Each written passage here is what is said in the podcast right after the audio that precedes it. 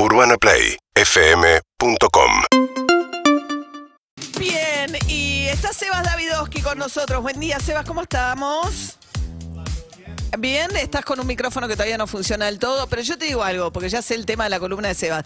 A duras penas hemos logrado que el chino, y lo digo sin ninguna eh, mala intención, de nos Tenga postnet. tenga postnet, o postnet o que te acepte el- el- algún Ah, tipo sí. de pago electrónico, ¿no? Totalmente. Lo que pasa es que va saltando. Primero es como, o sea, buscando la forma, lo cual es del todo razonable, donde pagar la menor cantidad de comisión. Entonces, en algunos casos es con tarjeta de débito, pero entonces enviar dinero y que si no es enviar dinero, transferir dinero Sí. o mandarle una cuenta de mail. Todos los días cambia el método para mandar plata, ¿no? Ahí está. Y según Sebas, un día encima va a venir esto con criptomonedas. ¿Estás loco, Sebas? No, yo no estoy loco. En Estás realidad totalmente eh, loco. es una tendencia que, que de a poco se va instalando. El tema con las criptomonedas es que nos dijeron, bueno, es un lugar de resguardo de capital, quizás muchos lo utilizan para inversiones, pero la realidad es que tiene poco, o, o tenía, mejor dicho, poca posibilidad de utilizarlo en la vida cotidiana, ¿no? Las Sí. criptomonedas. O sea, vos tenías guita invertida en Bitcoin o en Ether.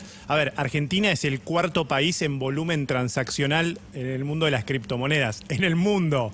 O sea, detrás de India, detrás de Brasil, o sea, cuarto en el mundo, por lo cual hay mucha gente que cae, bueno, obviamente tiene que ver con la devaluación. Claro, tema moneda, devaluación, etcétera. todo eso. Bueno, pero la pregunta ahí es, bueno, ¿cómo se conecta esto con el mundo real, con ir al chino? ¿No? Básicamente, ¿cómo haces para comprar? Bueno, lo que empezó a pasar en el último tiempo es que empezaron a aparecer, a ver, dentro del mundo criptomonedas hay algo que se llama casas de cambio, ¿eh? que es lo mismo que sería cuando vos tenés pesos y querés comprar dólares y vas a una casa de cambio.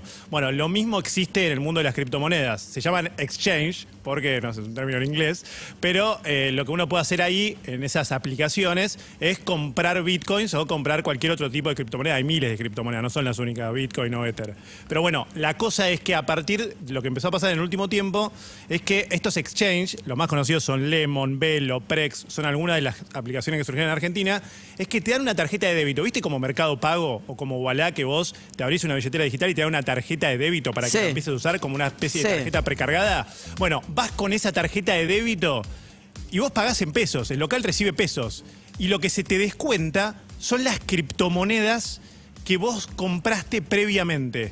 o sea, en definitiva, vos no tenés que hacer absolutamente nada, vas con esa tarjeta de débito, llegás al chino, el chino dice, bueno, tarjeta de débito. Al chino, no, al chino no toma criptomoneda. El No. chino no sabe que el origen de la cuenta que le va a pagar es una cuenta de criptomoneda. Menos mal. No tiene idea. O sea, Ah, es un- eso es un plástico que dice. Visa o que dice Mastercard. Ah. Y vos llegás ahí y claro, ¿de dónde se te debita la plata? Se te debita directamente de la cuenta que vos tenés en distintas criptomonedas.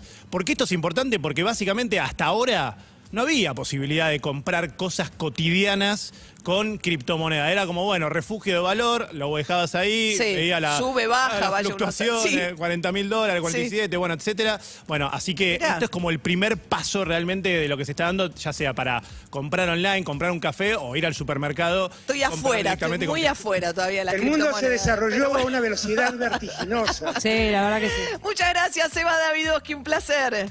Seguinos en Instagram y Twitter. Arroba Urbana Play FM